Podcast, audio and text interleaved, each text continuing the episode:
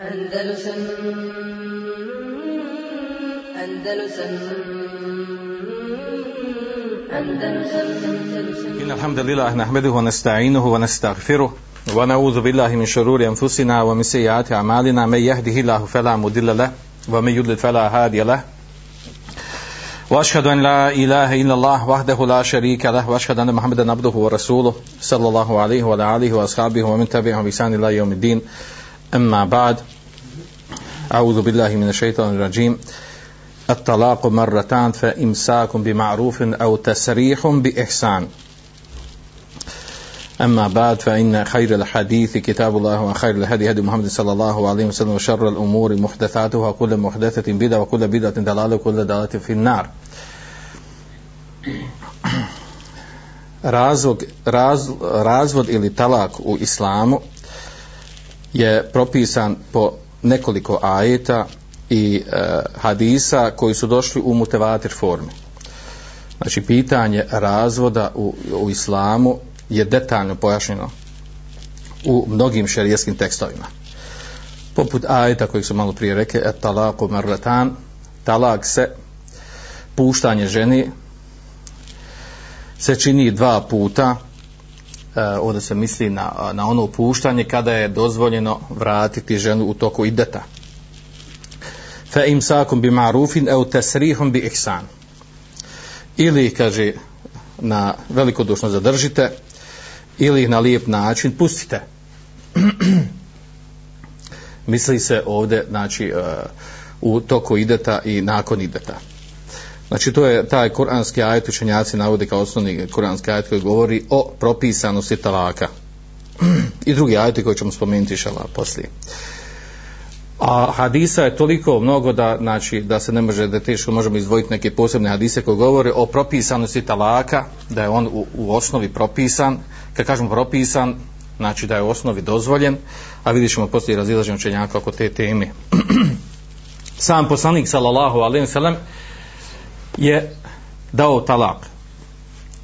Dao je talak eh, Hafsi bintu Omer, kćerka Omer radijallahu Allah pa je vratio u poznatoj priči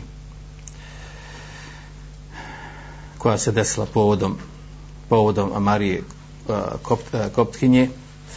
Također dao je poslanik sallallahu alejhi ve sellem talak ženi koju je oženio kao što se prenosio da iše radijallahu anha bilježi Buhari u sahihu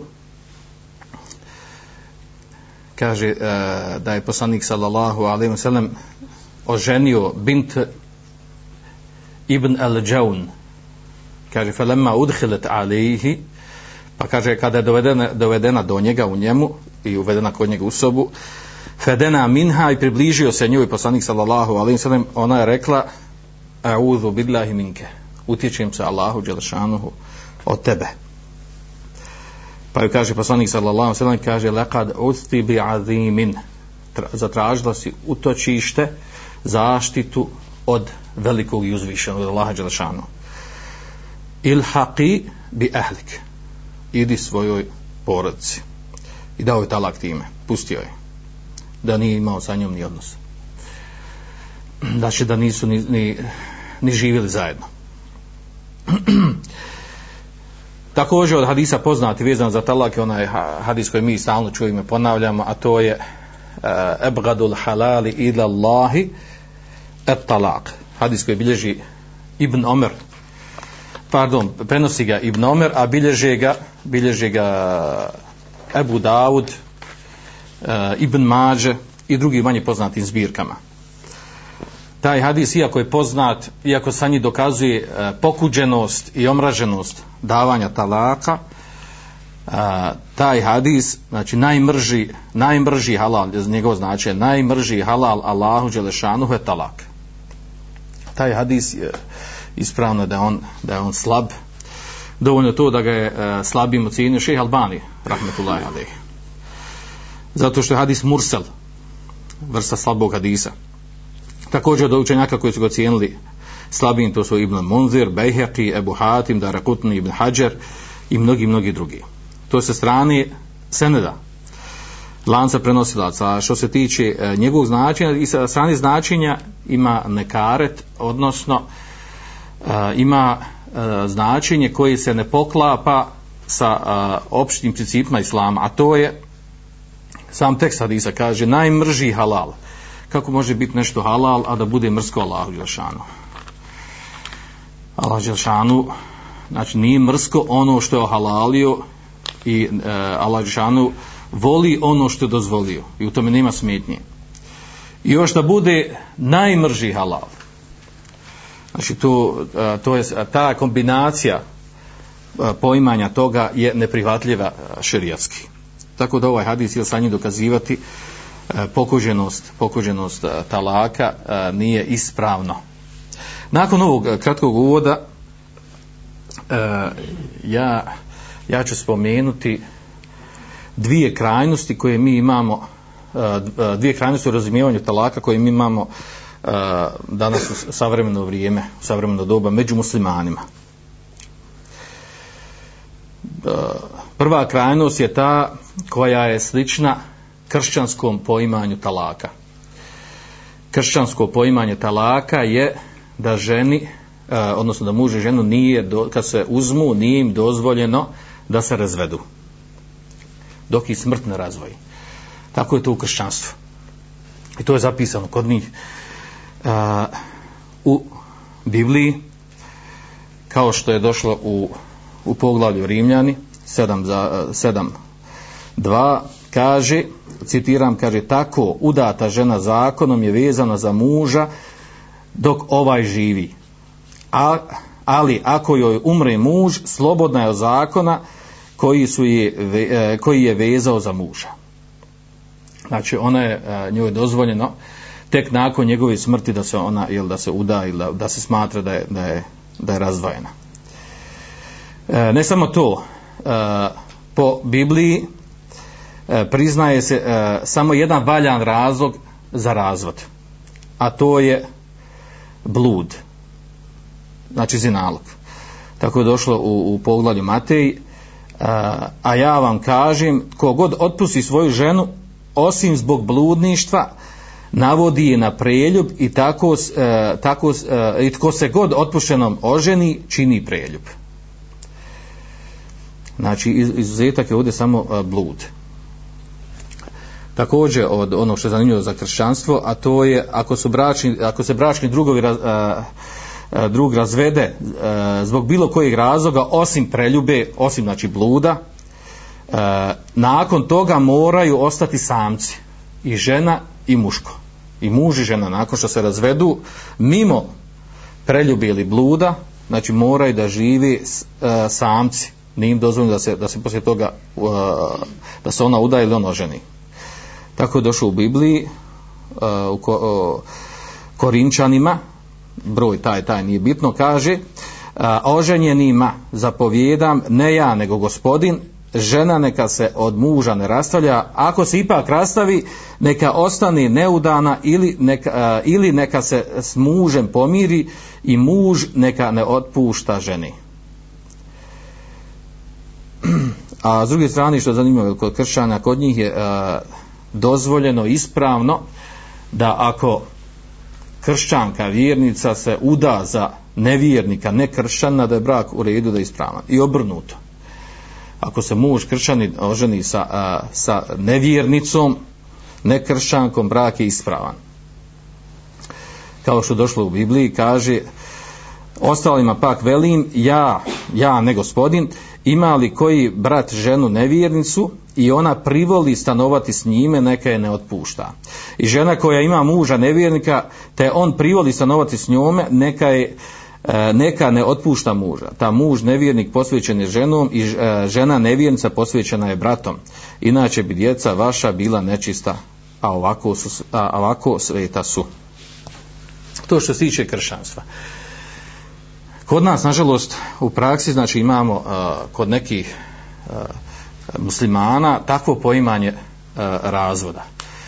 Da ako se sestra razvede, ili, uh, ili brat neki nakon kraćeg ili dužeg uh, bračnog života se razvede, to automatski uh, umanjuje njegov ugled, njegov značaj, odmah se traži njemu razlog Eh, ili ogovara se, trača se i čak se izmisli zašto je to uradio. Ili ne daj Bože ako je i drugi put, ili treći put, ili više, uh, to je onda, jel, toga više ne opra ni, ni koje rijeke naše, naše, sve one naše čiste rijeke ga ne opraše. E, naravno ovo je pogrešno poimanje. To je jedna krajnost. Znači onaj ko smatra od muslimana da, da, da od nas musliman ko se, ne, ko se razvede, sestra koja se razvede, da je ona time narušila svoj ima svoju vjeru, E, samim tim razvodom, znači to je pogrešno poimanje ovog pitanja. To je, to je jedna krajnost bez sumnje. Znači ona više liči kršćanskom poimanju braka. Da ono ako se uzmeš gotovo više zaboravljeno. Šta god se dešava u braku. Kakav god povod bio razlog da se razvedeš ako ne možeš normalno da živiš, uh, da, da je to sporno i da se ne smiješ razvesti, da trebaš trpi sve živo, pa makar ti brak ličio na džehennem, to je pogrešno poimanje a, razvoda u islamu. Druga krajnost je a, malo zanimljiva i, i ovaj bit će zabavna, a to je ono što se prenosi što se prenosi od dvojice ashaba. Prvi slučaj to je slučaj e, uh, velikog ashaba Mugirata ibn Šurbeta radijallahu anhu prenosi se od njeg, prenosi Zehbi od njeg, da je Mughira ibn Šuba rekao, kaže, lekad te zauvađtu sebe'ina imra'atan, au aksara Kaže, oženio sam 70 žena ili više od toga. Jednog dana, kaže, uh, imao je, uh, kada je imao ko sebe četiri žene, uh, oženjen bio sa četiri žene, kaže, sakupio je sve četiri žene, naredio i posafao ih ispred sebe i rekao im sljedeći. I ovo je sad postao kao neki stih koji se ponavlja. Kaže, en tunne hasenatul ahlaki, tavilatul a'naki, walakinni ređulun mitlaq, fa antunna talaq. Kaže, vi ste, antunna hasanatul hasenatul ahlaki, kaže, vi ste uh, jako lijepog ahlaka. Tavilatul a'naqi, dugih vratova, to je, uh, to je opis za ljepotu ženi, žena kod Arapa. Ako je dugog vrata, da je to, da je to znak ljepote žene. A u drugom dijelu, drugom stihu, drugom dijelu e, ovog, eh, kaže walakinni međutim ja sam ređulun mitlaq, ja sam ređul ja sam čovjek od talaka fa antunna talaq. i vi ste puštene sa četiri. I dao je talak e, e, sve četiri žene. Kaže wakane yankihu arban jamian wa yutalliq hunna jamian. Kaže znao bi da oženi jedan put četiri žene i da, da sve, sve četiri ima da, da dadne poslije toga talak To se prenosi od, od Mugirata ibn Šubeta. Da je bio, a, zato je ženio toliko, dugo, toliko mnogo žena. Međutim, ovaj dodatak koji se spominje, a, on je došao jednom dugom hadisu od Mugirata ibn Šubeta kojeg e, bilježi Said ibn Mansur u vjerodostojnom e, u osnovi taj hadis je a ovaj dodatak što smo mi e, spomenuli da on rekao za sebe da ženio 70 i više žena e, za taj dodatak e, mu hadisi kažu da je on upitan da ima slabost. Jedni ga ocenjuju prihvatljivim jer je došao od ravije koji je pouzdan, a drugi kažu da e, zbog toga što su drugi ravije, e, ravije pouzdanije od njega nisu dodali taj dodatak koji ga smatraju kao, kao da je sporan. Radi se o hadisu, no dugo vjerojatno ste čuli za taj hadis da je, da je Mugir ibn Šube došao poslaniku sallallahu alejhi ve sellem i rekao da je da je zaprosio ženu, pa njemu kaže poslanik sallallahu alejhi ve sellem kaže jesi li je vidio, kaže on Uh, nije vidio, kaže fenzur ilaiha fa inaha ahran yudame bainakum kaže uh, idi pogledaj je, vidi je kaže jer, je, jer će tako biti uh, tako će biti preći da bude među, uh, brak među vama duži da duže traje kada uđe u brak sa osobom koju vidi. A prije je bila praksa da, da osoba kada dođe, kada prosi da se ne vidi. Čuju se za nju, raspita se od nju, opis o njoj i dođe i prosi se da je, da je, da je prosac i ne vidi. Pa kaže, Mugir ibn Šube pa kaže, pa sam otišao i obavijestio njenu porodcu od te žene, da mi je tako rekao poslanik sallallahu alejhi ve sellem. Pa su kaže njeni roditelji zašutili, kaže, nisu odgovorili ništa na to. A onda je ta žena koju on zaprosio, ona će bila je pokrivena, ona je rekla, kaže, a, kaže, ako ti je to rekao Allahu poslanik sallallahu alejhi ve sellem, kaže, ja nisam zadovoljna osim da izvršiš to kako ti je rekao. Pa je onda ona kaže podigla podigla ona sklonila zastor gdje je se ona bila krila i pokazala se i vidio je njeno, njeno lice. Nakon toga sam mi kaže oženio. Kaže kaže nije mi nijedna žena uh, bila poput nje. Nije mi nijedna žena, žena bila poput nje znači dugo je sa njom živio i bio zadovoljan sa njom što znači da je vrlo bitno to kad se prosi da se vidi žena ta koja se prosi ne na način naškovanja zaboljanja nego na, na, na ispravan propisan način pa onda je dodao u tom znači na kraju ovoga وقد تزوجت سبعين امرأة a oženio sam 70 žena ili više od 70 znači nakon ove priče dodao i oko tog dodatka ima razilaženje znači uh, to je jedan znači e, to je jedan događaj vezan za jednog ashaba da je ženio mnogo žena odnosno ni pojenta što, pojenta može nego pojenta što je mnogo talaka da se puno razvodio. Mugir ibn Šube je bio veliki ashab. Hrabar lijep ugledan bogat. E, e znači e, bilo je e, sasvim normalno da da ženu u njegovo vrijeme, u to vrijeme, kogod da zaprosi da bi se, da bi se rado udala na njega. I zato su ju davale za njeg, čak i kada su znali da je on davao mnogo, mnogo talaka. Drugi, e, da je puštao žena, jel? Razlog zašto je puštao, iz kojeg razloga i tako dalje, to je sad jel, priča za sebe, može se, ovaj, nema nešto konkretno da je preneseno po tom pitanju, e, kako, zašto se to tako dešavalo. Drugi slučaj je slučaj unuka poslanika sallallahu alejhi ve sellem Hasana ibn Ali radijallahu anhuma Hasana uh, halifu nakon Ali radijallahu anhu. Uh, i on je također mnogo se puta ženio i mnogo talaka davao. I bio je poznat po tome.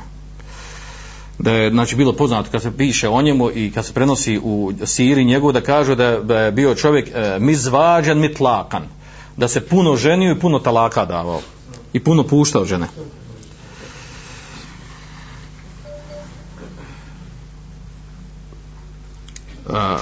Znači učenjaci kad se govorili o tom njegovom pitanju, znači govorili se znači, da kad one koje je ženio sa njima živi određeno se nakon toga razveo da bi talak i tako dalje. Sin da to niko, kaže Ibn Temije, niko nije smatrao navodio da je takav način njegove žene bi bio muta. Vi znate muta, znači dogovoreni brak na određeno vrijeme koje je haram po šerijetu. Tako nije radio ni Mugira, ni Hasan, nije, nije riječ o tome. Uh, što se tiče Hasana, radi Allahu anhu, unuka poslanika, sallallahu alaihi ve sellem jedan od razloga što, ovaj, što, što se uh, toliko žene udavale za njega, iako su znale da on daje talak i da se rastaje, je to što je bio unuk poslanika sallallahu Lazarom. Što je bio e, čovjek koji najviše ličio na poslanika sallallahu Lazarom. Bio prelijep. Kud je unuk, kud je lijep i prilačan. I bogat. Kaže Alija radijallahu anhu, to prenosi uh, Mohamed al-Bakir, kaže Alija radijallahu anhu je na hudbi jednom rekao, kaže, ja ehlel Iraki, kaže, au ja ehlel Kufa, kaže, o stanovnici Iraka, ili kaže, o stanovnici Kufe, la tu zauviđul Hasan, fa innehu ređulun mitlaqa, kaže, nemojte udavati svoje kćeri za Hasana, za svog sina, govori, kaže, jer je on čovjek, kaže, koji daje talak, živi određeno vrijeme, pa dadne i pusti ženu. Sin da ovoj, ovoj predaši se prenosi, uh, muhadisi kažu da je ova predaja od Bakira, Ibn, e, e, uh, uh, Muhameda Bakira, da je ona sve što se prenosi od Ali radela njegovih unuka i, i njegovi djeci, da je to, uh, da su ti rivajeti Mursel, Lem Judrihov, zato što on nije sreo tu te ljudi, nije sreo prenosi od njih te riječi. Uglavnom, postavljaju se pitanje dobro što je Hasan radijallahu anhu, što je on toliko se ženio, što je dao talake. Jedno od tumačenja je to da je da je a, Hasan radijallahu anhu da je bio takav po prirodi da je takav bio po prirodi da e, iz bilo kojeg razloga da nešto mu, neki spor se desi između njega i supruge da bi dao talak zbog toga i u prilog tome e, spominju događaj koji se desio kao dokaz tome znači hadis oko čiji vredosnost ima razilaže, jedni, jedni, jedni kažu da je prihvatljiv hadis, drugi kažu ima slabost i tako dalje. U, to, u tom hadisu se prenosi da je, kaže, od, od Suvejda ibn Gafleta, kaže, kada je umro Alija radi anhu nakon što je uh, zboden nožem kaže došla je Ajša bint, bint halife Dža'thamije došla je kaže njegova supruga uh, od, od, od Hasana ibn Ali znači e, supruga od Hasana je po imenu Aisha bint e, uh, halife došla ona kod svoga muža kod Hasana. I sad je kad je, kad je preselio znači kad je umro Alija radi Allahnu njegov nasljednik halife je bio Hasan. I ona došla da ga da mu čestita. I rekla mu kaže u henni ukel imare. Čestitam ti kaže imaret odnosno postao si to znači upravu postao si halifa znači čestitam što je postao halifa. A on njoj kaže tuhenni ini bi meuti emiril mu'minin. Kaže čestitaš mi smrt emira pravovjernik znači svoga oca misli. Kaže in taliki fe anti talik kaže idi ti si puštena. Znači to ga pogodilo na ljutio se odmah dao talak. I dobro ne bio ni to problem nego problem što to bio treći talak. To je bio već treći talak njoj a ona se kaže onda prekrila kaže kad je to čula prekrila se kaže sa odjećom i rekla Allahume inni lem urid illa hajra kaže jel, uh, Allahom kaže nisam Allahom mi mu kaže nisam uh, ništa tijela drugo osim hajr da kažem u tome. Pa je on kaže onda njoj poslao uh, bi muta ašara te znači poslao je ona onaj e, od, od uh, mehra što je bilo ostalo što je nije isplatio. uh, E, deset hiljada deset hiljada uh, i još nešto viška što je bilo iznad toga e, u vrijednosti novca kojeg je bio trebao da dadni kao meher pa kad je donio čovjek koji je donio ispred nje ona je zaplakala i rekla metaun qalil min, uh, min habibil mufarik kaže uh, užitak mal užitak od, od, uh, od osobe sa kojom se razilazim od voljene osobe sa kojom se razilazim puno ga voljela.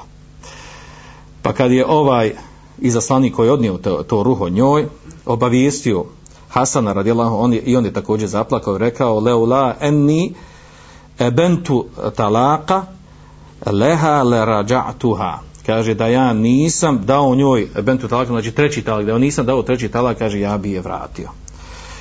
S ovim dokazuju učenjaci da je u stvari bio brz na talaku ono jel bilo koji i, i mal razlog nešto da, da, ga, da kod njega jel, izazove ljutnju i nezadovoljstvo on bi davao talak. Da je to jedan, kažu da je to bio jedan, jedan od mogućih razloga zašto je davao toliko talaka. A onda sam ja razgovarao s jednim šehom dok sam bio na, na školovanju, pa pitao kako je to, jel, što je to radio i tako dalje. Pa je pojasnio za Mugira Temi Šubeta da je bio, da je bio bogat, lijep čovjek, tako žene se vodile davati za njeg da budu njegove supruge. A za Hasana kaže, jel, kaže taj šeh pa kaže ja da imam čerku i da je Hasan zaprosi da znam da će dat možda poslije talak ja bih rekao suda ko ne bi udao svojeg čerku za unuka poslanika sa alejhi bez obzira što će poslije desiti jel? Ne slažu s time što je dao talak i razloge što je dao talak ali da udam svoju čerku i da imam udjela u porijeklu poslanika sallallahu alejhi kaže ne bi imao dileme nikakve ja prema tome nije čudo što su je ljudi uh, udavali davali svoje čerke za za Hasana uh, uh, radijallahu anhu. Znači ovo možemo reći neka druga krajnost sa mnoštvo talaka. Ali ova druga krajnost je makar potkrijepljena sa dijelima ashaba. I tako mnogo drugih ashaba od kojih se prenosi da pazite za vrijeme uh, uh, poslanika sallallahu alejhi i nakon njegove smrti uh, govorim među ashabima kao najbolje generaciji davanje talaka uh, Eh, i život s jednom ženom da se, da se, da se neka žena sahabika rastani i uda za neko drugo i čak se naći u Siriji jedna žena. Udala se za ovog udala četvorca sahaba spomenu da koga bila udavana. I to se ne spominje kao neka mahana niti nedostatak ni da ona nije valjala da je bila vaka da je naka znači uopće nisu tako prilazi toj tematici da neko bude u braku i živi dok mogu živjeti regularno, ne mogu živjeti, nađu određen rad, imaju povod da, se, da ne mogu dalje da žive, da se razvedu, to nije, to nije uh, sa strani šerijata uh, uh, uh, tragično i uh, toliko negativno i neispravno koliko se pokušava nama e, uh, predstaviti u stvari uh, bojati se da je, to, da je to više da je to više utjecaj sa zapada i njihovo poimanje kršćansko poimanje talaka. U islamu talak znači ima svoje uh, E, svoje razloge e, ima svoje povode i u osnovi je dozvoljen e, po većinu učenjaka, o tome ćemo sada govoriti, da se vratimo na temu. Znači, ja sam ovo spomenuo kao dvije krajnosti. Ono e, kršćansko poimanje da se nikako ne smije e, musliman smanko razvest, pa maka, samo, dok, samo da i smrt razdvoji, osim, osim preljuba ili, ili blud, a ovo drugo jel ova druga krajnost ona je makar potkrepljena jel delima nekih velikih ashaba jel. Ovaj da da čovjek da mu bude cilj namjera stalno daje talake da se da se tako ponaša ali dokle god je to i to opet u okviru šerijata znači da je to brak šerijatski zasnovan na ispravan način bez nijeta unapridavanja talaka e, uh, inšala nema spora u tome jel. Ako bi rekli da je nekom se dešava ili da se dosta puta razveo ženiju i tome slično. E, što se tiče osnovnog propisa osnovnog propisa talaka, e, kao što malo prije rekao, većina učenjaka je na stavu da je propis razvoda islamu i baha, dozvoljenost. E, to dokazuju sa kuranskim ajetom la junaha alikum in talaktum nisa. Nemate grijeha ako puštate žene. Znači jasan kuranski ajet koji kazuje na dozvolu. Također kaže dokaz jasan to da je vjerovjesnik sallallahu alejhi ve sellem davao talak i pustio određene žene i vratio neke također as, kaže e, ashabi učinjansko da kažu tasaka ashabi su mnoštvo ashaba mnogo ashaba su davali talake e, svojim suprugama iz određenih razloga kad je bilo povoda da se dadne talake. uh, skupina učenjaka, manja skupina učenjaka, znači na, ovo, na ovom prvom stavu je znači sve četiri mezeba i velika većina učenjaka. Ima manja skupina učenjaka koji smatraju da je osnova u talaku zabrana. Neki kažu i kerahijet. Ima skupina učenjaka koji kažu kerahijet, to je pokuđenost. Zanimljivo od onih učenjaka koji su nagijeli stavu da je osnova talaka zabrana, ovdje se misli bez bez, uh, uh, bez potrebe, bez razloga opravdano šarijskog. Znači u osnovi govorimo, znači ne, ne konkretnim situacijama. Na tom stavu je bio da je zabrana osnova u talaku, a to je bio šehul Islam ibn Temije. Pa on kaže, asl fi talaki hadr. Kaže, osnova u talaku je zabrana. Kaže, wa innema ubiha minhu qadr hađe. Kaže, dozvoljene je talak on, onda, onda kada je to potrebno pa je to dokazivo sa, sa krajem kuranskog ajeta, onaj kuranski ajet duži u kojem je došlo ar-rijalu qawwamuna 'ala nisa e, muškarci su oni koji upravljaju i e, vode e, i upravljaju ženama i vode brigu o ženama. Na kraju tog ajeta ako su neposlušni onaj, onaj dio koji govori o poslušnosti žena pa kaže fa in ta'nekum kaže a kada vam postanu poslušne žene pokorne fela tebgu alejhinne sabila nemojte nemojte im ništa činiti. Znači nemojte im činiti kažem te mi znači da, da im nije tada dozvoljeno učiniti nešto nažao a ima li šta većeg većeg nečeg nažao da da, od toga da se dadne talak. Bez opravdanog razloga ako je žena poslušna, pokorna o, izvršava svoje obaveze e, šerijaske koje, koje je dužna izvrši u, u braku. Kaže također kuranski ajet koji govori o sihru u suri Al-Bekare, su drugi ajet فَيَتَعَلَمُونَ مِنْهُمَا مَا يُفَرِّقُونَ بِهِ بَيْنَ الْمَرْءِ وَزَوْجَ kaže uh, kaže uh, pa pouča, poučavali su učili su od njih misli se od Haruta i Maruta učili su od njih uh, način pravljenja sihra koji, koju vrstu sihra kaže uh, kako da, da rastavi uh, muža od supruge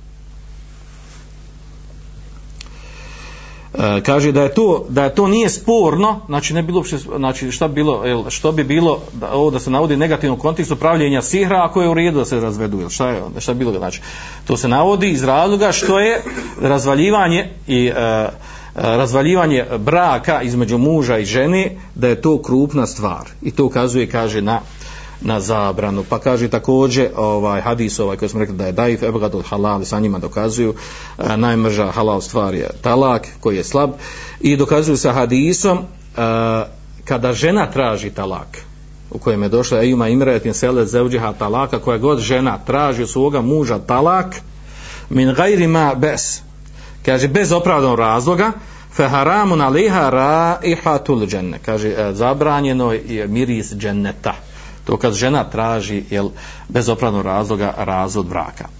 E, to što se tiče osnove braka. Međutim, e, govor, ako govorimo o nekim detaljima, kao što kaže Ibn Kudame i mnogi drugi učenjaci, sa fikske strane, kažu talak prolazi e, kroz pet propisa. Kako pet propisa? Znači, ima vrsta talaka koji je e, koji je e, vađib, ima vrsta talaka koji je koji je mekruh, pa onda koji je haram, koji je, e, koji je, e, koji je mubah i koji je mustehab. Kroz svih pet propisa fiski prolazi talak. Znači u nekim situacijama je haram, nekima je vađib, nekima je mekru, nekim mustehab, nekim mubah. Pa ću navesti primjere.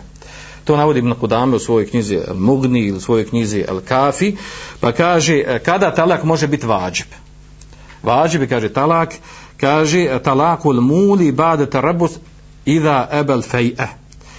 Uh, i ila u šerijetu kao što došlo u kuranskom ajetu ono, kada čovjek uh, kada se čovjek uh, zarekne da ženi neće prići ili ne prilazi ženi više od četiri mjeseca. I ona se ode i potuži kod kadije pa onda kadija dođe i traži od njega ili da joj priži kao što došlo u kuranskom ajetu znači uh, uh, traži se od njega ili da joj priži u postelju da živi normalnim životom ili da joj dadne talak. Ako neće da joj se vrati, da joj priđe u postelju, onda je važib da joj dadne talak. To je slučaj kada je važib da talak. Također drugi slučaj kada data važib talak, učenjaci navode, a to je slučaj kada su a, muž žena u sporu, pa onda uzmu, a, kao došlo u kuranskom majetu, uzmu hakema iz njene porodice, ono presuditelja ili predstavnika iz njene, iz njegove porodice i oni u ime njih dvoje sjednu i analize, analiziraju stanje. Jesu li oni da ostanu, treba da ostati u braku i pod kojim uslovima ili se trebaju razvesti. I kada oni odluče da oni ne mogu živjeti dalje jer se ne mogu naći zajednički, ne mogu se naći zajednički, onda je vađiv da im dadnu talak da ih razvedu i pada to talak nakon njihovog dogovora da se razvedu. To je slučaj kada je važiv dati talak. Također pod važiv dati talak uh, učenjaci neki ubrajaju i, uh, i stanje i stanje to kada je e, kada čovjek živi sa ženom koja je nemoralna. Pa jedni učenjaci kažu ako žena nemoralna i ne može se popraviti u njeno stanje, da mu je važiv da dane talak. Drugi skupina čovjeka kaže da mu je, da mu je mustehab da talak, a ne važiv. Uh, također sličan primjer ako je žena se ne pridržava vjerskih propisa neće da klanja, neće da se pokrije i tako dalje nakon što on a, sa njom upotrebi sve vrste a, navođenja privoljavanja da ona se počne držati, držati širijskih propisa ona to odbije pa skupina čenjaka kažu da je tada vađib da tala skupina kažu da je, da je mustehab ne vađib. i to su slučaje znači kada je va, kada skupina učenjaka kaže da je vađib talak. E, kada je da, e, kada je talak mekruh, kada ga je dat e, kada je ga mužu mekruh da dadani talak svojoj supruzi. A to je učenjaci kažu talak kaže min gajri hađe. Davanje talaka bespotrebnog. Šta je znači bespotrebnog? To je znači kada žena izvršava uglavnom sve svoje obaveze prema mužu E, znači nema razloga uopće da joj dadne, e, da joj dadne talak, znači nekog, e, nekog opravdanog razloga. U, u tom slučaju kaže, jer on time nanosi štetu njoj, a i sebi nanosi ako, ako, ako je dadne tad u tom slučaju talak. Kada je, kada je dozvoljeno dati talak, mubah, pardon, osnova kaže, kada je mubah, kaže indel hađe, kada ima potrebe za time. Ovdje govorimo sve u slučaju kada muž daje talak od prilike, jel? Kažu jel kada ostavak žene u braku sa mužem uh, on procjeni da, da nije u koristi njegovog života njegove budućnosti. I da bi otklonio tu jel, štetu koja bi mogla nastati u budućnosti dozvoljeno da je dadni, da je dadni talak. Za mustehav smo rekli kada je mustehav da, da se dadni talak? E, recimo od strane žene e, kada žena podnosi neku trpi ezijet ili štetu od strane muža onda je njoj dozvoljeno, odnosno mu stehab da ona traži da se otkloni ta šteta na način ili da traži hul, uh, odnosno razvod, uh, razvod strani žene, ili da ako on neće dadne talak da, da odu da to riješi kod kadi ili kod učenog čovjeka u našem slučaju. Uh, kada je zabranjeno dati talak, Eh, za ovo što smo rekli mustehab naveo sam malo prije te primjere u kojim smo učenjaci razilazi da li je važi bili mustehab kao što sam naveo ako žena nemoralna ili ako se država, eh, pridržava šarijetskih propisa poput klanjanja i tome slično. Ili neki drugi harama je jasni u vjeri.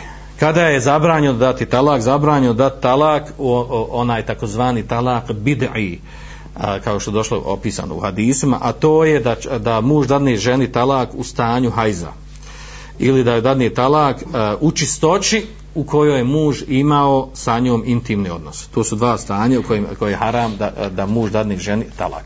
Tako vidimo znači na osnovu ovog da davanje talaka supruzi može proći kroz svih pet e, fikskih propisa. Znači od halala, harama, dozvoli, e, pokuđenosti i, e, i, e, i, i stih baba.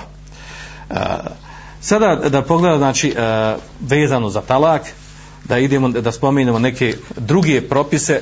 Znači samo ćemo morati i prelete ne možemo ići u detalje a to je recimo koje vrste razvoda postoje. Ovo je vrlo bitna stvar i vrlo bitna, bitna tema jer se često dešava u praksi da, a, da braća i sestre koje nemaju osnovno poimanje po ovom pitanju a, da upade u takve prekršaje smiješne i šerijat, šerijatu neprihvat, po šerijatu neprihvatljive da se vraća na čisti džehl znači. Onaj čisti osnovni džehl osnovni, osnovni znači čovjek osoba koja uđe u brak ona mora znači obavezno da pročita da iščita da posluša predavanje da nauči da nauči propise braka i talaka. Osoba kad se bavi trgovinom ona treba naći knjige i predavanje tome slično da, da izuči osnovne stvari vezane za trgovine. Kao što svaki musliman treba da nauči propise tahareta, namaza, postaje, to svaki, znači svaka osoba je obavezna to da radi. I svake godine se to ponavlja, nama svakodnevno i tako dalje. Znači te osnovne propise e, svaki musliman, znači osnovne stvari mora naučiti. Detalji koji nisu jasni, oni treba pitati učeni. Tako je vezano za razvod. Jel? Što se tiče razvoda u islamu, treba e, zapamtiti, treba znati jedno za sva vremena, da u islamu postoje tri vrste razvoda. Tri vrste talaka tri načina kako se razvode muž i žena. Na samom početku da, nagla, na početku da naglasim, znači, onaj ko ima pravo da dadne talak u islamu je isključivo muž. Znači, nema pravo žena, žena ne može dati talak mužu, nikad. A i tu imamo jel, e, e, uh, uh, prekršaja u praksi da jedna žena ode i napusti muža, ode bez pitanja, bez ičeg, bez konsultacije i tako ode i smatra se da je razvedena i ode dalje odvoji se od njeg i ovaj, ako nije bila vjenčana opštinski, znači tretira se da je, da je, da je ga napustila, da se razvila i udava se dalje bez toga da on njoj dao talak, bez da je riješila problem i tako dalje. To je e, čisti džehl nepoznavanje kako u islamu pada talak, kako se razvodi muž i žena. Znači žena apsolutno ne može dati talak mužu. Pravo na talak je isključivo pravo muža, po iđma učenjaka. I vraćaju na poznati tekst hadisa, znači tu dovoljno iđma učenjaka, ali vraća na, na te hadisa kojim ima slabost, ali opće privatne radi se po njemu, kao što kaže Tirmizi, jel? Inama talaku li men ehade bisak. Kaže, talak ima pravo da dadne onaj ko uzme za potkoljencu. Tako doslovno prevod hadisa. Znači, pravo i nema talaku, talak isključivo pripada onome ko uzima za potkoljnicu ili cjevancu. Ja ne znam da vi razumijete šta znači ovo, ako ne razumijete, pitajte. A odnosi se na muškarca. Znači, e, to je osnova. Znači, da talak može dati samo muž. E, malo prije se spominje, znači, tri su vrste razvoda u islamu ili, ili, ili e, talaka. Tri vrste imaju. Prvi je taj osnovni, a to je da talak dadne muž svojoj ženi. Znači, mu, e, žena, supruga ne može dati talak svome mužu, nikak, nikom slučaju. Znači, uh, znači, to je prva vrsta, a način davanja tog talaka je da ju mora reći u islamu pada talak riječima. Da ju kaže ili direktnim riječima, sarih ili kinaje. Direktnim riječima da je puštena, da su razvedeni ili u prenesenom znači spomenut ćemo to e, kojim prenesenim riječima, a da nije ti talak. Tako u islamu pada talak. Znači moraju se desiti riječi, a riječi mijenjaju i ono da se potpiše. Da negdje se potpiše, zapiše, to se obično dešava na sudu. Ako potpiše na mjestu gdje piše da je on pustio da se razveo sa ženom, time je dao ženi talak. A vraćamo se na, na neka slične primjere u praksi, inšala. Znači to je prva, prva vrsta talaka. Znači da muž da ženi talak, da joj kaže puštena si nismo više u braku. Time su oni razvedeni. E, I vjerojatno znate, čuli se znači da, da sa talakom nema igranja poigravanja, ako se dadnje i u ozbilji, i u, i u ozbilji, i u šali da pada talak, kao što došlo u vjerodostom hadisu, koji je bilže Budavud i Tirmizi, Ibn Mađe i Nesai, Thalatu hunne džiddun, džid, wa hazlu hunne džidd. Hazlu hunne. Kaže, tri stvari ako se kažu u zbilji, one su zbilja, Znači, ozbiljna su stvar, i ako se kažu u šali, one su ozbiljna stvar. Znači, prihvataju se. A tu je nabran, nabran šta? Talak, šta je drugo? A, ređ i nikah. Ono su redom prijedno nikah, talak i ređa. Znači, pa, znači, brak, slapanje braka, davanje talaka i vraćanje žene. Tu kad se u šali kaže, znači, pada ovo troje. Došlo u jednom rivajetu i, i, i, i tak, a to je pu, oslobađanje roba. Sin da ima slabost u tom rivajetu. Druga vrsta razvoda u islamu, a to je takozvani eh, uh, hul. A to je uh, da se prekine bračni ugovor na zahtjev ženi od muža da joj dadne talak. Znači, eh, uh, šerijaska riječ je el hul'u. Znači, da žena uh, traži od muža da joj dadne talak. I on njoj dadne talak, znači mora on dati talak tad. i onda je tek pušta. Ne zadnija nije zato što ona traži samo, nego kad on kaže puštena si, a, a, pada talak, s tim da ovo vrsta, ova vrsta davanja talaka, znači ovo je na zahtjev ženi, znači njen je zahtjev, a on je opet taj koji daje talak.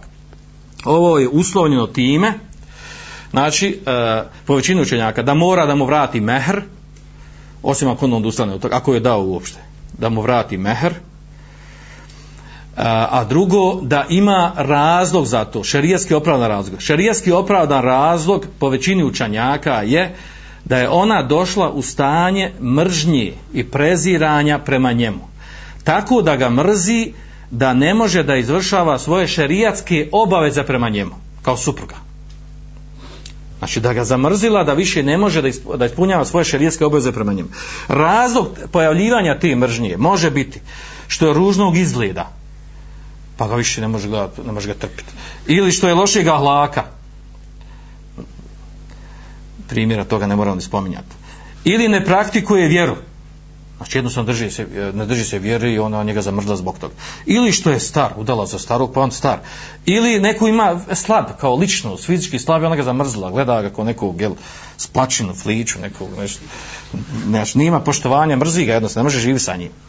Znači, pojente ovdje pozadna toga da ga mora zamrziti. Razlog zašto ga zamrzla, znači, ovo smo navodili samo kao primjere. Može ga zamrziti bilo čega drugog. E, bilo kojeg drugog razloga koji nismo spomenuli.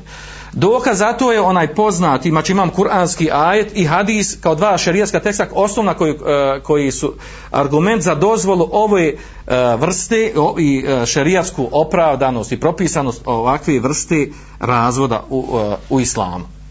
A to je kuranski ajet u suri Bekara koji čije smo početak spomenuli malo prije 209. ajet eh, wa in khiftum alla yuqima hudud Allah fala junaha alayhim fima maftadat bih kaže ako se bojite da oni neće moći izvršavati jedno prema drugima obaveze znači žena ne može izvršavati svoje obaveze braće prema mužu prema suprugu kaže fala junaha alayhim nema grijeha njima fima maftadat bih da se ona otkupi otkupljivanje ovo znači otkupljivanje je ova stvar da ona njemu mora vratiti mehr da bi dobila da bi dobila talak. Osim ako muž odustane od tog mehra. Znači u ajetu došlo, ako se bojite da njih dvoje Allahu propise neće izvršavati, znači e, ako su u braku, nastaje dalje da žive u braku, ne mogu izvršavati svoje uh, bračne obaveze, uh, bračne obaveze jedno prema drugom, onda kaže nije mi grijeh da se otkupe, odnosno da učine hul. A hadis vezan za ovu temu, uh, je poznati hadis od Abdullah ibn Abbas radijallahu anhuma o, o ženi e, uh, Thabata, e, ibn uh, Kajsa.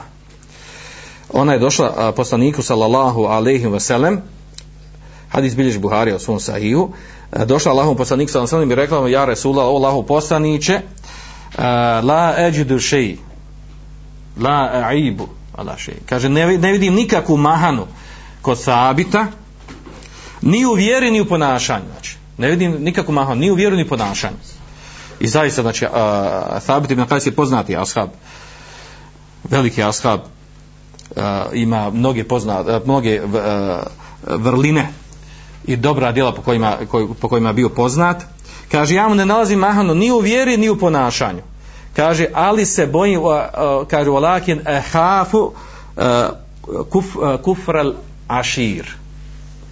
Ali se bojim, kaže, uh, kufranul ašir ili kufranul ašir, kaže, bojim se, kaže, nezahvalnosti supruge u braku. Toga se bojim. Znači, misli se kufra koji izvodi islama. Nego ne, kufr znači nezahvalnost, jedno način. Nezahvalnost i bračne nezahvalnosti supruge prema mužu. Pa je onda poslanik sallallahu alejhi ve sellem rekao uh, njoj hoćeš li mu vratiti hadiku ili mehr bio hadika koji je dao palminjak. Pa je ona rekla hoće. I onda on rekao njenom mužu Thabitu kaže uzmi vrt i kaže da joj talak. To je da je pusti. Pa je on pustio. U nekim rivajetima došlo šta je bio razlog pa ona tražila talak. Bio je nizak i bio ružan raz, izgledom. Pa ga ona zamrzla, prezrela zbog njegovog ružnog izgleda. Znači, došla do stanja da ga zamrzla, više ga nije podnosila i zbog toga se bojala da ne može izvršavati svoje, e, svoje znači, bračne obaveze prema njemu. Znači, ovo su dva osnovna šarijetska teksta sa kojima se e, dokazuje dozvola ove druge vrste uh, prekida bračnog ugovora, a to je hul, znači, uh, prekid bračnog ugovora na zahtjev supruge. Znači, pod uslovom znači da dođe u stanje da ga prezire i zbog tog preziri mržnju, zbog te mržnje ne može da izvršava svoje obaveze prema njemu i da mu vrati mehr, ako ga je dobila uopšte. Osim ako on odustane od toga. Treća vrsta razvoda u islamu je takozvani fesh. A to je u stvari poništenje bračnog ugovora. E, ovaj prethodni hul koji smo spomenuli na, e, na uh, razvod braka na zahtjev žene e, mogu supruzi izvesti između sebe. Nema potrebe da idu kod nekog učeni kod kadije, kod ovog, kod onog. Znači između se dogovore i riješi taj problem. Dok ova treća vrsta razvoda prva također vrsta razvoda kada muž daje talak znači to nema veze s kadijom treba ići kod kadije. Osim može da se potvrdi, da se utvrdi da se zna, da se obznani i tako dalje. Treća vrsta talaka a to je poništenje bračnog ugovora to se ne može desiti osim od strane kadije. Pošto kadije kod nas nema, ovdje se misli e, od strane učenog čovjeka. Ili kod nas daje, ili koga, e, ko to zna. Ovdje je problem, e, ovaj, dešava se u praksi, da mnogi naši koji se bave davom i tako dalje, nisu ove stvari učili. Znači, e, ko, se, ko nije izučavao fik i završio e, fakultet fika, ne samo fakultet, znači neku višu školu, pogotovo vezano za kadijski posao, znači on ne zna za ovo treću vrstu talaka i u praksi ne može dati rješenje. I kad ga neki braće i sestre pitaju, on nije uvijek vraća na jedno od ovog dvoga. Ne zna, ne, e, ne zna da on može kao učen čovjek, ako muž, ovdje, kad je, šta je ovdje problem? Žena traži talak od muža i ima opravdan razlog šarijetski zašto traži, a on joj ne da talak. Poslali su i braća kod nas veliki filozofi, pa kad žena da čini zulom svojoj supruge, ona traži talak od njega i onda on ju drži godina, dvi, tri, neće da dane talak, ucijenjuje s ovim, s parama, s ovim, s onim i tako dalje. U tom slučaju, na ima sumnja se nju danosi šteta. Niti je puštena, niti živi sa njom, niti je zdržava i sve, sve druge posljedice. Znači, tada je rješenje za takvu suprugu da ona podigne parnicu, spor bračni kod uh, kod kadi, odnosno u našem slučaju kod učenog čovjeka, kod daje, koji poznaje, koji zna ove stvari, onaj ko ne zna, on ne može ni riješiti. Na koji način se to rješava? Znači ona, ona traži od učenog, objasni svoju situaciju i traži da se razvede. Pa se njoj objasni, znači može se razvesti na takav, takav način da se ispita njeno stanje, u kojem si ti stanju. Znači, ako ona ima šerijeski razlog da se razvede, šerijeski opravdan razlog da se razvede, onda se pristupi uh, uh, s to u praksu, da se kontaktira sa njenim mužem, uh, i da se sa njima sjedne, da se analizira stanje, uzmu argumenti i tako dalje i privede njihov slučaj. U slučaju ako muž i dalje strajava neće dati talak, uh, učen čovjek ili kadija imaju pravo da razvrgnu brak, da ponište brak. Bez obzira što neće. Da proglasi presjedocima uz argumente sve to da proglasi poništen brak. I ona tada puštena. On sa njim više nema ništa. Ljutio se, ne ljutio se radio šta radio. Ako se ovako ne bude radilo u praksi, mi ćemo imati situaciju, znači da se čini veliki zulum našim sestrama, koja je određena braća to zlopotrebljavaju, jer znaju da ona ne može se udati, ne može ništa dok ne dobije talak. A on joj ne da talak, a različite se određeni stvari, nesporazume ne žive zajedno. I onda se pribjegava ovoj trećoj vrsti razvrgavanja braka razvoda. E, naravno, ovdje sad postavljati pitanje, dobro, koji su to opravdani razlogi, e, razlozi za razvod braka na ovakav način kod kadije? Uh, ja ću navesti nako uh, e, više tih razloga, nešto vezano za žene više njih, a nešto uopšteno. Po pitanju opravdanog razloga za poništenje braka, učenjaci su osnovno vodili postojanje tjelesne ili psihičke mahane kod bračnog druga. Znači, razlog poništenja braka može i žena i može i muž primjer muža, kada muža, muž traže, može tražiti razvod braka, da takav način, i što ima smisla da ovako traži, jer on nju može svakako da talak, što će da, da razvodi. Ima smisla kada muž oženi neku uh, ženu i sakriju njenu mahanu, recimo da je ona nije sva svoja, da je luda, poluluda, da nije dobro psihički, to se dešava, o se, o, može je smiješao, u praksi to se dešava. I on nju oženi i vidi da ona, jel, da ima a, prebacivanja, nešto je fali. E, iz konta, a onda su ga odradili. Požali se on kod ovo, kod velija ili ovog, ili onog, uglavnom, prošao vod. Znači, sad, znači, a on njoj dužan mehr, ona uzela mehr. I treba joj dati mehr. Znači, ona sad neće normalno, ona neće, ako ona traži da, da, da se razvedu, treba mu vratiti mehr. Onako, a, a prevaren je, on je tu prevaren. Što bi dao mehr za, za prevaru? U tom slučaju ima smisla da on traži poništenje braka, jer onda nije dužan da i potvrdi da on prevara, nije dužan da joj daje mehr. Ona njemu vraća mehr, znači e, on, ona njemu vraća mehr, sad se to i gladi, ako je, ako je ga njen otac prevario ili veli, znači i oni se gone sa te strane krivično, šerijatski, da su oni dužan, onaj koji ga je prevario, da on dužan platiti mehr koji ona, koji ona zaslužila. Ona zaslužila mehr, zato što ušla u brak sa njim, ali ne od da dobije od prevarenog muža. Glavno to je jedan od primjera, jel? Znači, to se može desiti u praksi da zbog e, tjelesne ili psihičke mahane bračni drugo, kad tek stupi u brak, vidi da nešto ne, e, nedostaje. Ili, zamisli situaciju, uzmu se, a sakrivena je mahana da jedno supružnika e, da, je impotentno, da ne može imati intiman odnos. I tu je jedna od strana prevarna. Svijedno koja? I ona šta im razlog? Naravno, muž može ona dati talak, jel, ako u pitanju muž. Međutim, ona ako dani talak, ona uzela mehru, jedino ako nije mehra uopšte je bilo, pa onda nije bitno. Ali, ali ovdje, znači, ako je velik mehr u pitanju, mehr, znači, ovdje se gleda ko je tu prevaren. A, tu se, a to se zna desiti u praksi.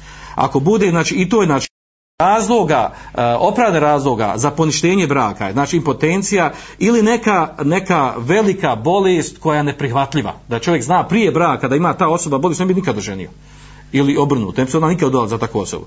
Da ima prije slučenjaka voda, da ima gubu, da ima, ludli smo već spomenuli, da ima neku, recimo sad, da ima, uda se, uda se muškarsko, ima rak. I rekli ima šest mjeseci života. Jedno da mu ona dođe ovaj, sa onom prirodnom medicinom da mu dođe, da ga izliječi. Ovaj, znači, to su i primjeri uopšteno važe i za jednu i za drugu stranu. Znači, ludilo, neka, neka uh, velika bolest, koja, ko, ubi, ubitačina koja ubija, impotencija i tome slično.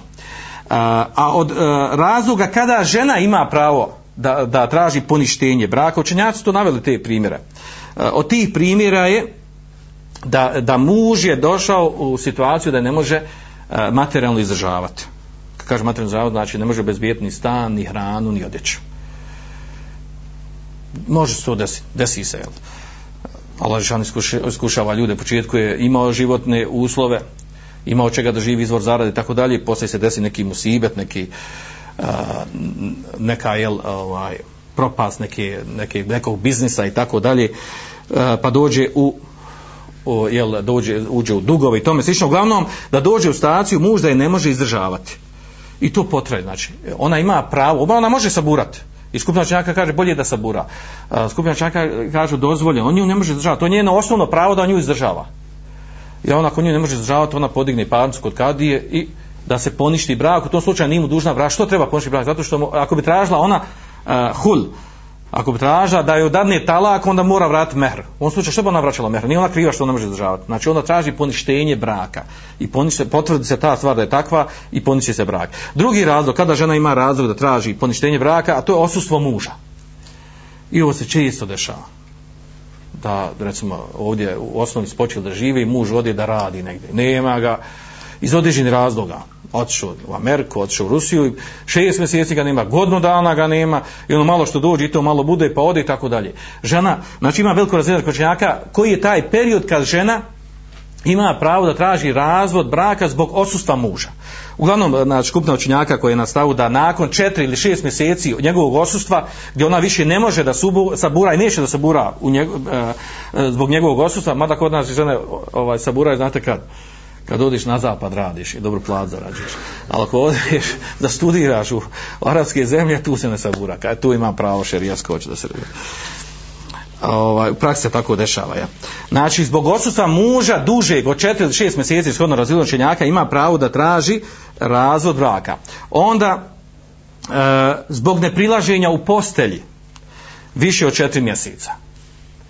I također i ta žena, jel, ima i tu razilaženje koji je taj period koliko žena može uh, uh, i treba da sabura ako je muž ne prilazi, namjerno, svjesno ne prilazi. Znači, iz određenih razloga. I ako, ako to prođe više od četiri mjeseca ima pravo i to potraje i neće da popravi to stanje da ga riješi, on, ona ima pravo da traži razvod braka. Iako ovih detalja o, ima razilaže kod učenjaka. Također, ako je muž nestao ili zatvoren u zatvor, i to se danas dešava tako, muža zatvore i ne znam nekad će izaći, boravi po neko, nekoliko godina bude u zatvoru, ona je ostavlja, čak nema čega da živi i tako dalje.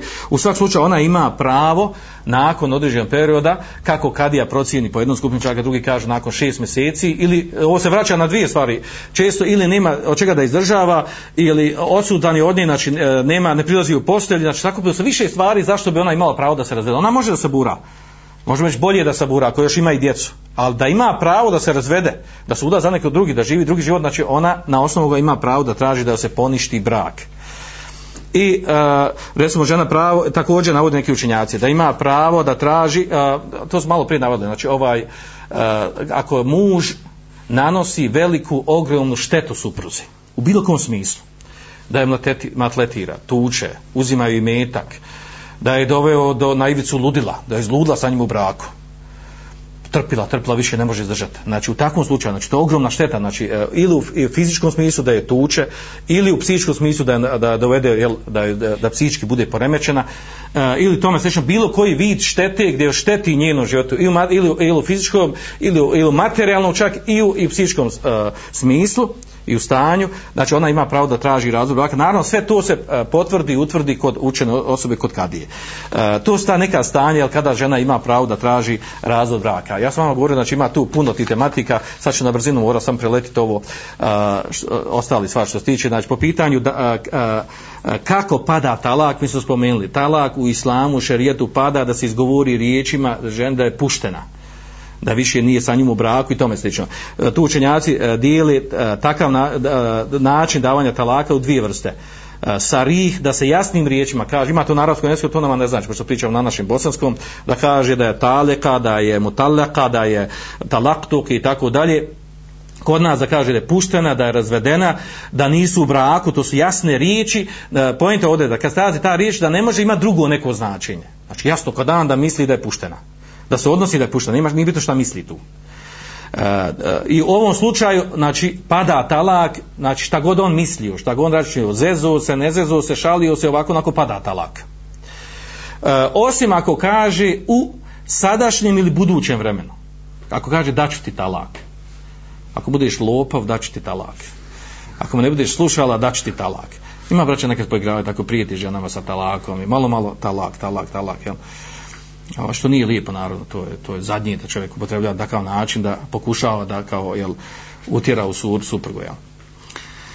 E, znači, ako kaže sadašnje vremeno, kako može reći sadašnje vremeno?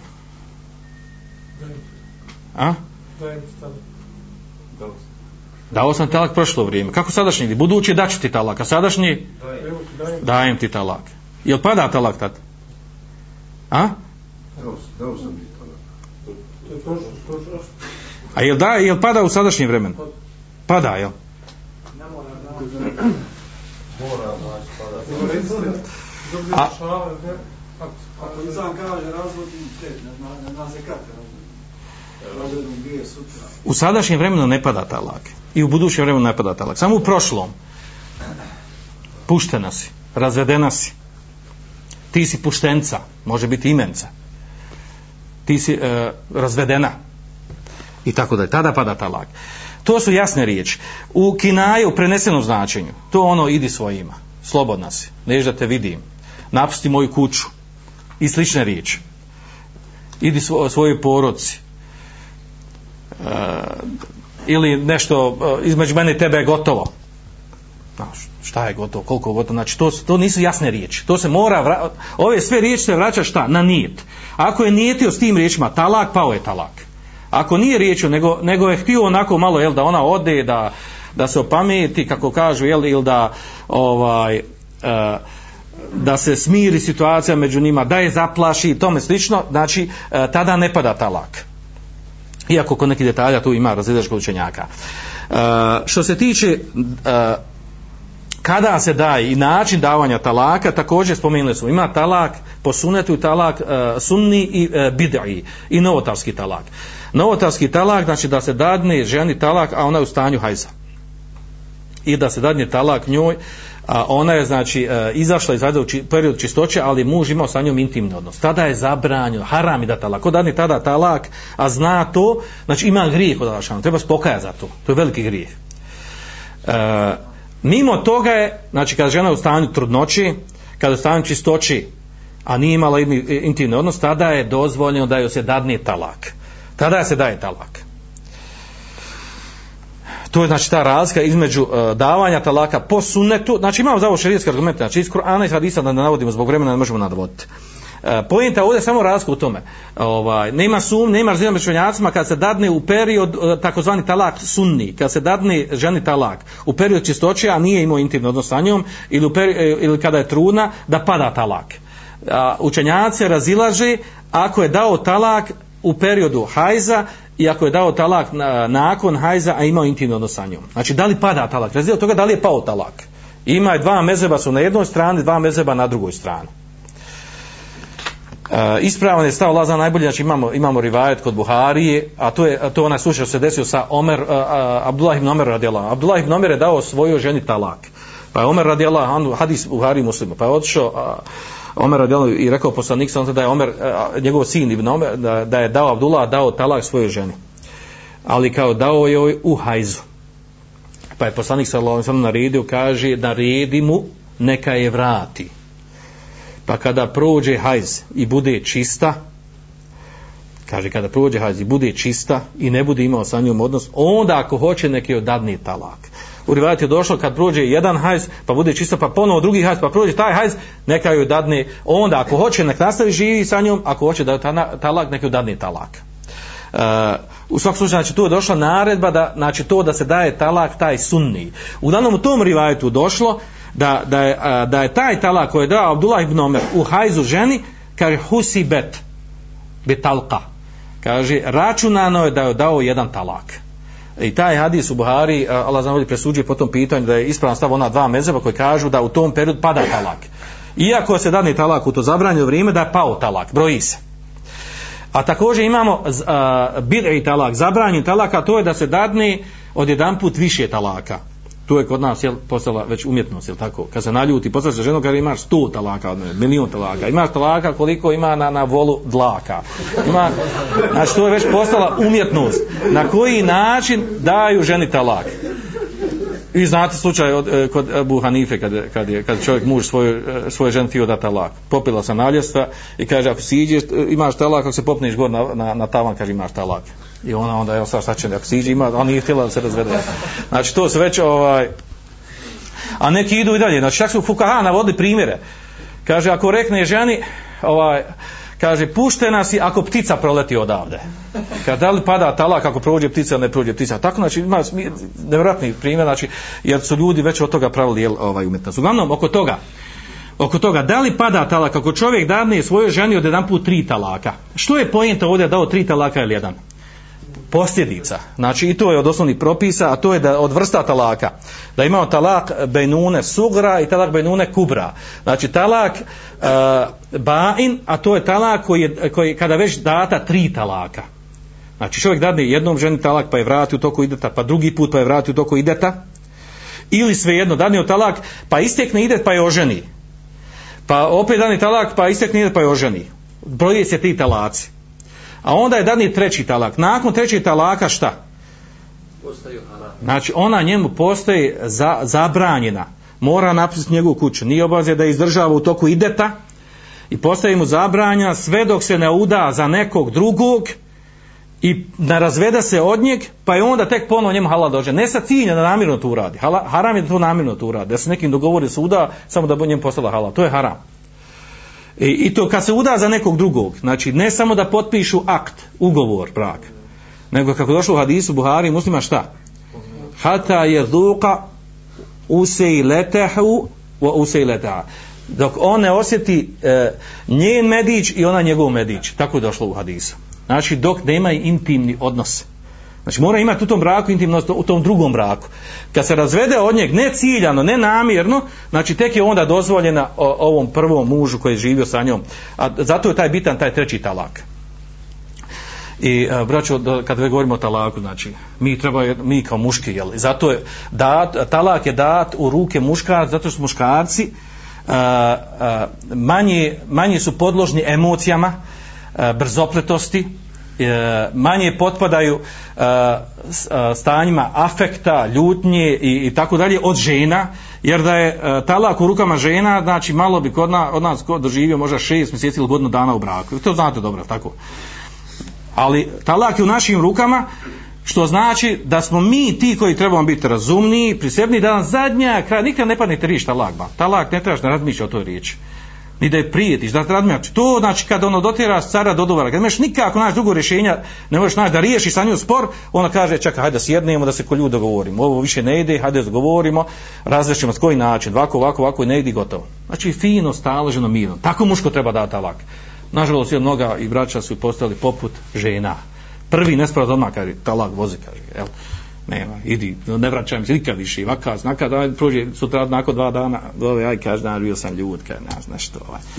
Vraća i onda zovi vam pitaj jel pao talak nije pao talak sad pošto naj, najmodernija stvar jel pada talak u ljutnji?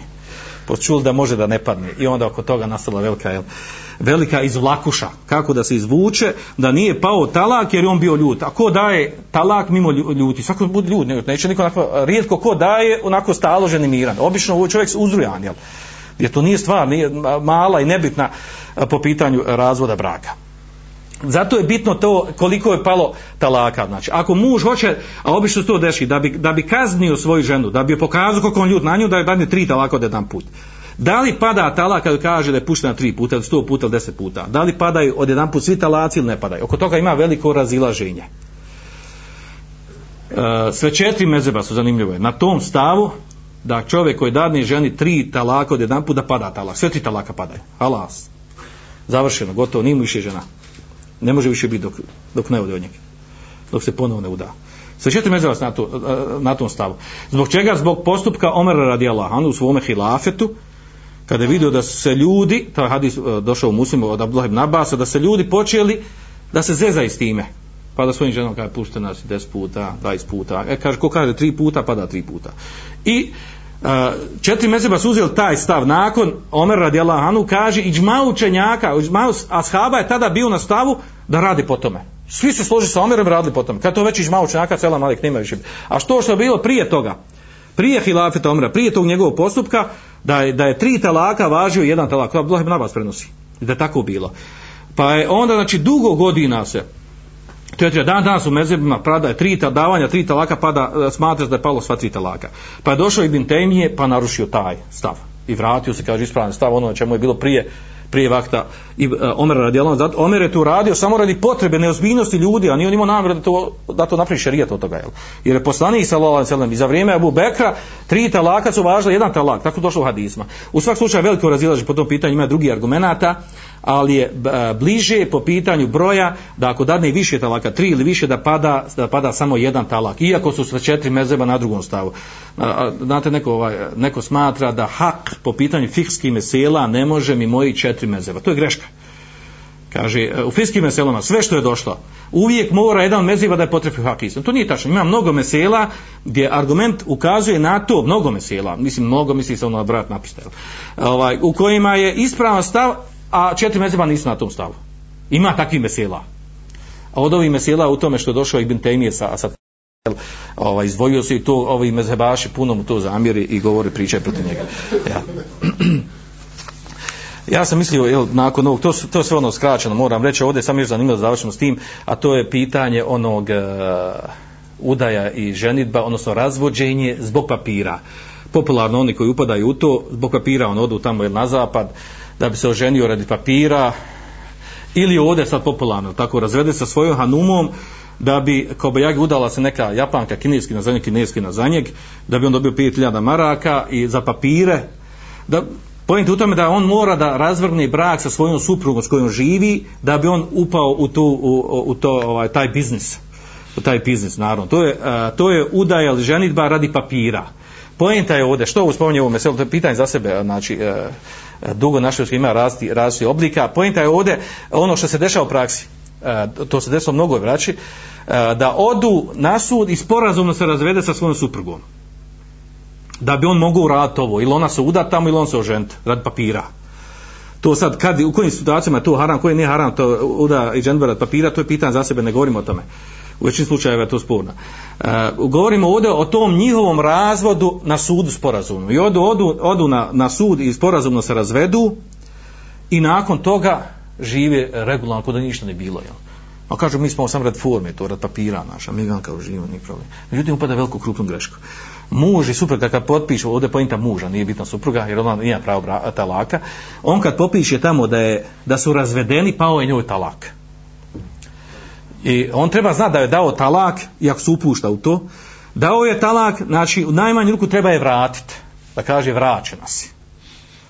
Vraćena si. A ne da živi sa njom dalje regularno, kao da nije ništa bilo. Uh, naravno neko reći pa dobro vrati se intimni odnos. Jedan način vraćanja žene je intimni odnos. To je tačno. A šta ako desi se prije toga mnogo neki radnji, osami se živi zajedno, ovdje kod, kod da su muž žena, nisu muž žena. Znači pravi harame, čini harame. Prema tome toga, to mora i znati. Znači ono na sudu kad se potpiše da se razvoj sa ženom, pao je talak. Potpis da, gdje piše tamo da si razveden sa ženom, sa potpisom ti si dao talak svojoj supruzi. I onda je, ako imaš fore, ona nisi dao tri talaka, dva talaka prije toga, možeš je vratiti. I vratiš je riječima ili intimnim odnosom. Toga se treba paziti i vezano za ovo pitanje. Uh, s ovim, jel, ja sam probio svakako termin, ovaj, mnogo je tu mesela koje, koje, o kojima ima smisla se govori. Svane kallahume vebi hamdike škada ila neta je stak virkeva tu boljeg. Andalusam Andalusam Andalusam